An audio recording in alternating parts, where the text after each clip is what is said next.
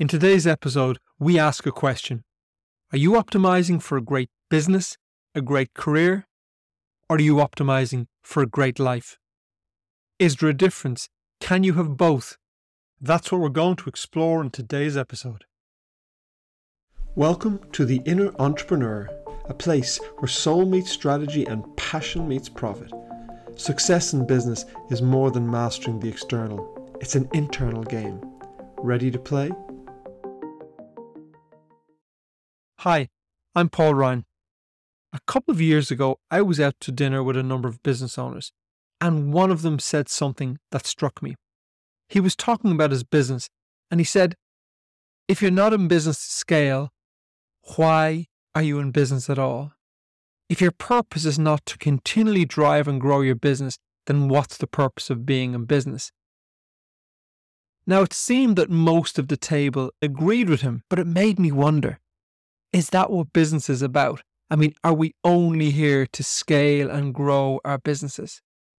I've been in business for many decades, and of course, I want to continuously grow and develop my business. But would I say that there's no reason to be in business if you don't want to scale?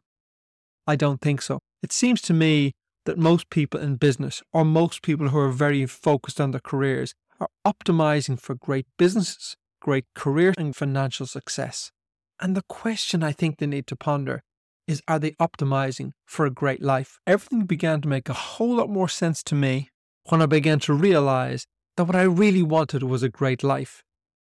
As it happens, having a great business, having financial success is part of that. So I also optimize for career, business, and financial success. But my priority is a great life. I think it's really important that you consider this and that you clarify what makes a great life. And when you clarify what makes a great life for you, you can begin to consider whether or not a great career and a great business is part of that. But I think it helps you get your priorities in order. The thing is, if you haven't defined what a great life is, how will you recognize it?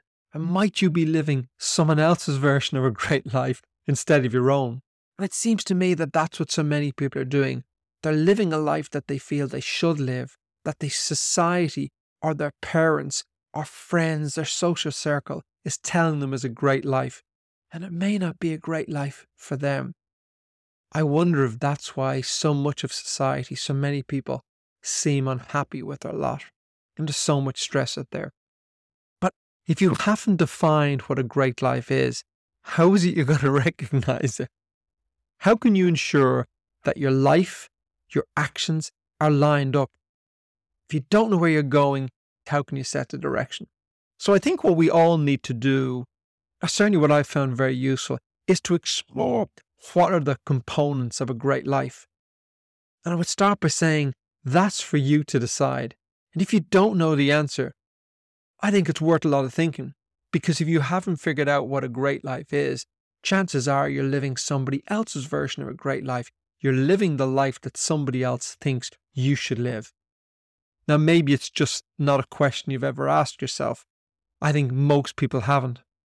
Well, if they have, they just haven't done it in a structured way. And maybe you've no idea where to start.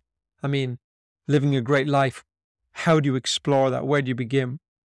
So I have a little process for that that I'm going to share with you, and hopefully you'll find it of some value. So here's where you start. Firstly, this is a serious project, or should I say, this is a very important project. So if you want to figure out what a great life is for you, you're going to start by allocating some time. I'm going to suggest you go somewhere quiet where you won't have distractions, you won't be disturbed, you won't be getting calls, you won't be getting texts, you won't be getting emails.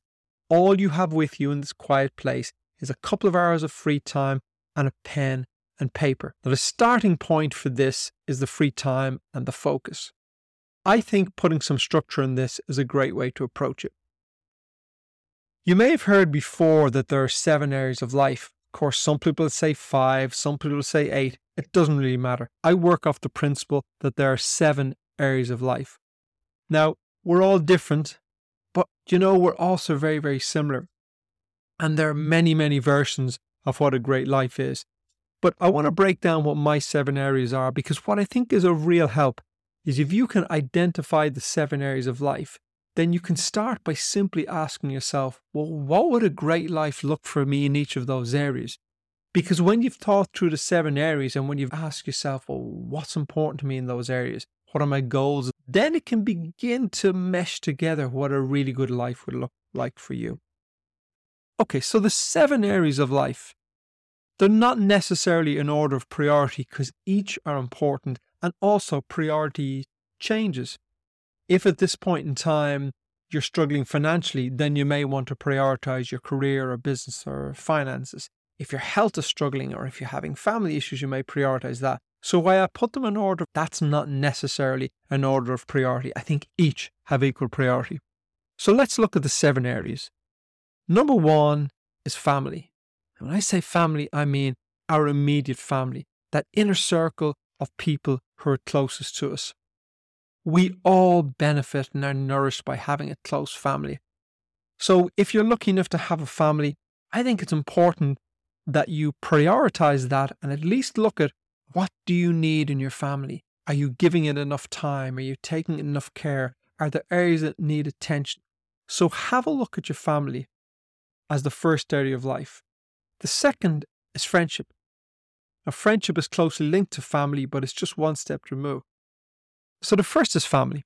The second is friendship or social connection. We all want our close family around us. But you know, we need a second layer of connection as well. We need people we socialize with. We need friends. And there are different scales of friends. We will each have a handful of really, really close friends. But you'll also have friends maybe that you play tennis with, play golf with, go for a drink with, hike with, whatever. And these people may not be in your life every single day. That may not be a really close circle, but you can have some good friends, and it's really important we're all nourished by that social connection.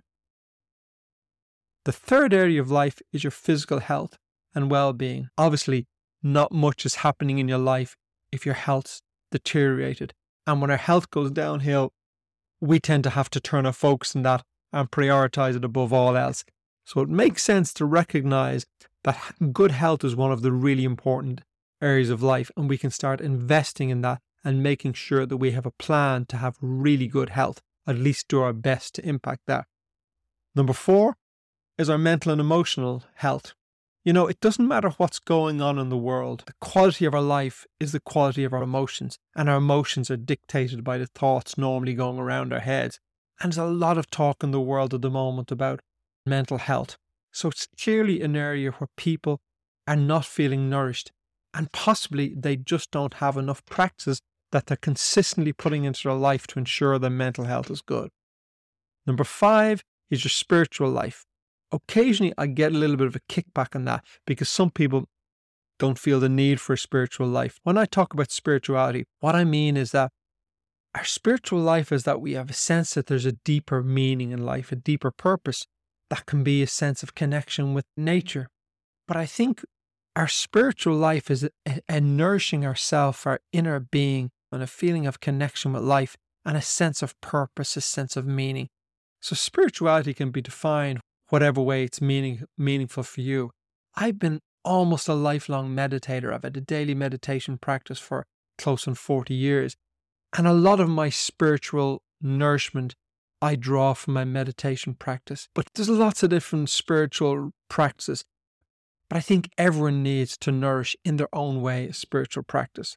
The sixth area of your life is your financial stability, your financial well-being, your financial independence. So many people are struggling financially. And when you're struggling financially, it tends to absorb you. It tends to be something you focus on so much. By the way, that's common with any area of our life that's out of balance. If it's out of balance, we tend to have to put focus on it. Our attention is drawn to it. So what I'm suggesting is, in the process of assessing all areas of your life, that you begin to look at, oh, I actually need to be nourished in all areas of my life, not just one. It's funny how we're so attracted to financial. And I suppose as a business owner, as an investor, I understand that because generating wealth and financial independence has always been hugely important to me. And there was a time in my life when possibly I prioritized it above almost everything except my family. And thankfully, I've always held my family more important than my business and financial life. But certainly I've sacrificed a lot to build a business. And I've seen people who have sacrificed everything. They've sacrificed their families, their marriages, their relationship with their children, their health, their peace of mind. People will sacrifice so much to pursue wealth, to pursue a successful business. What I'm putting forward here is that that's optimizing for wealth. That's optimizing for a really successful career and business. And there's a lot of benefits come from that. But there are seven areas of life. And a balanced, happy, fulfilled life requires that you pay attention to each of those. You don't have to have them in the same level of priority. That will come down to your own personal values. But each of those seven areas of life needs attention, because if one is lagging behind, if one is struggling, it will impact everything. Number seven is your career. Some people don't work. Maybe their partner works and they don't need to, or maybe they're retired, or maybe they're financially independent. But a career for me is how you contribute to society. So you can run a business, and you, or you could be a doctor, or you could be a lawyer, or you could be a builder or a carpenter. There are many ways in which you contribute to society, and lots of those are income generating. But there's lots of people who focus and contribute to society in ways that don't generate personal income. So we each need a career, and certainly when you reach financial independence, you realize that if you don't need to get out of bed and work in the morning, you will find for purpose. So when I talk about career, I mean, what is the purpose? What is the work you do? So that's the seven areas. I'll quickly go back through them. Number one is family. Number two is friendship and social connection. Number three is your physical health and well-being. Number four is your mental, emotional health and well-being. Five, your spiritual connection. Six, financial independence. And seven, your career or your contribution to life. I think looking at your life in this way is a very good practice. So what I'm suggesting is when you allocate your quiet time, sit down and maybe get a sheet of paper for each of these and write the separate headings, and then just begin expressing your thoughts. I think if you allocate a time to think about your family, you can go, but how's my relationship with my family? That could be with your parents, that could be with your spouse, that could be with your children or your siblings or other relatives. So you can sit down and for a moment begin to ponder, how is my relationship with my family? How would I rate it? Is it good? Is it something I'm doing very, very well on, and I just need to be conscious to maintain whatever habits are making those relationships good? Or is it something I need to work on? And if it's something you need to work on, now you have the opportunity of picking two or three actions that you can take that might positively improve that. But what this practice does is it allows you to go through every area of your life and take an overview and really assess it. So what I think it's useful to do for each of the seven areas is ask yourself these four questions. The first is, what are my goals for this area for my life? If it's your health, for example, what are your health goals? What degree of fitness do you have? I'm very big into fitness and I exercise almost every day. I want to be physically strong. But every year I do a big trip in Europe with my friends, and we take a week and we might cycle about six hundred fifty kilometers. And usually it's mountainous terrain, so it can be tough enough cycling. But it's a great trip. It's a great trip socially, by the way, as well as physically and fitness. But I know once that trip comes into my diary that my fitness goal is to be fit and strong by September, so I can really enjoy that trip. So I can comfortably do the cycle, get up in the morning and cycle for one hundred forty kilometers, and then the next day get up and do the same and do that day after day. And I can enjoy the company of my friends. So it's important to me to really have fitness for that trip. So that's just an example, but you can look at any area of your life and go, what's my goal for this area of life? What's my hope? What are my dreams? What, what are the things I need to do? You can then consider, well, if these are my goals for this area of my life, and you've written them down, it's very easy to ask yourself, well, am I on track? Rate yourself, or am I off track? Am I doing very well here? And if you're doing very well, it can be useful to acknowledge that, congratulate yourself, but take a note of what it is you're doing that's getting you that result. And that could be in your family, could be in your health, your spiritual life, your business. But if you go, actually, I'm doing really, really well here, what are the actions you are taking in that area that are optimizing that or generating those results? Because when you identify those, you can go, oh, this is what I need to keep doing. But you can quickly assess whether you're on or off track. I can tell you something with absolute certainty. If you assess your life based on the seven areas, there is always areas for progress. There is always areas for growth. I've never done this with someone who hasn't come back and found some area that they're doing very well and some area that they go, mm, I'm struggling here. This is where I need to focus. But also what they realize is that had they done this exercise many, many years ago, they might have be set out a life plan that was more balanced, that enabled them to work on those areas of life. So this leads to question three, which is the obvious follow-on, which is, well, well, what do I need to change? So what do I need to do now to keep this area of my life on track, or to maintain it if you're happy with it? So when you've looked at each area of your life and you've asked, what are my goals and dreams for this area? Then you can identify what's the actions I need to take, because you always have to have actions, because conversation is pointless without actions. And then you come down to, well, what do I need to do now? What area of my life do I prioritize? Look, you may find you've you've work to do in many areas of your life and you can't fix everything at once. So make one or two priorities and go, over the next week, over the next month, I'm going to prioritize working in these areas of, of life. And you're really beginning to get to a situation where you have a better understanding of your life, you have a better understanding of what you need to do to make it better, and you have an action plan. So go through each area and review it. It's just going to give you a really good view. Once you've done this work, the actions you need to take will be evident. They will reveal themselves. And maybe it's going to mean more time with your family. Maybe it's going to mean changing your diet or your health and fitness plan.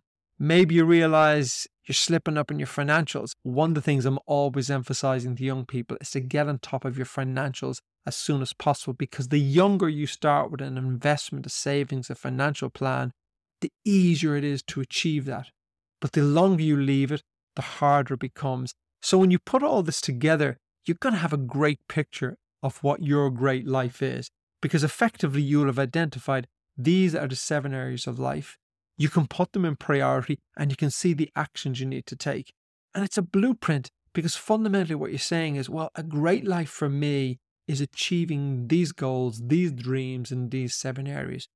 When you know what's important to you, I think it's self-evident. It's obvious that what we do is look to optimize for these things.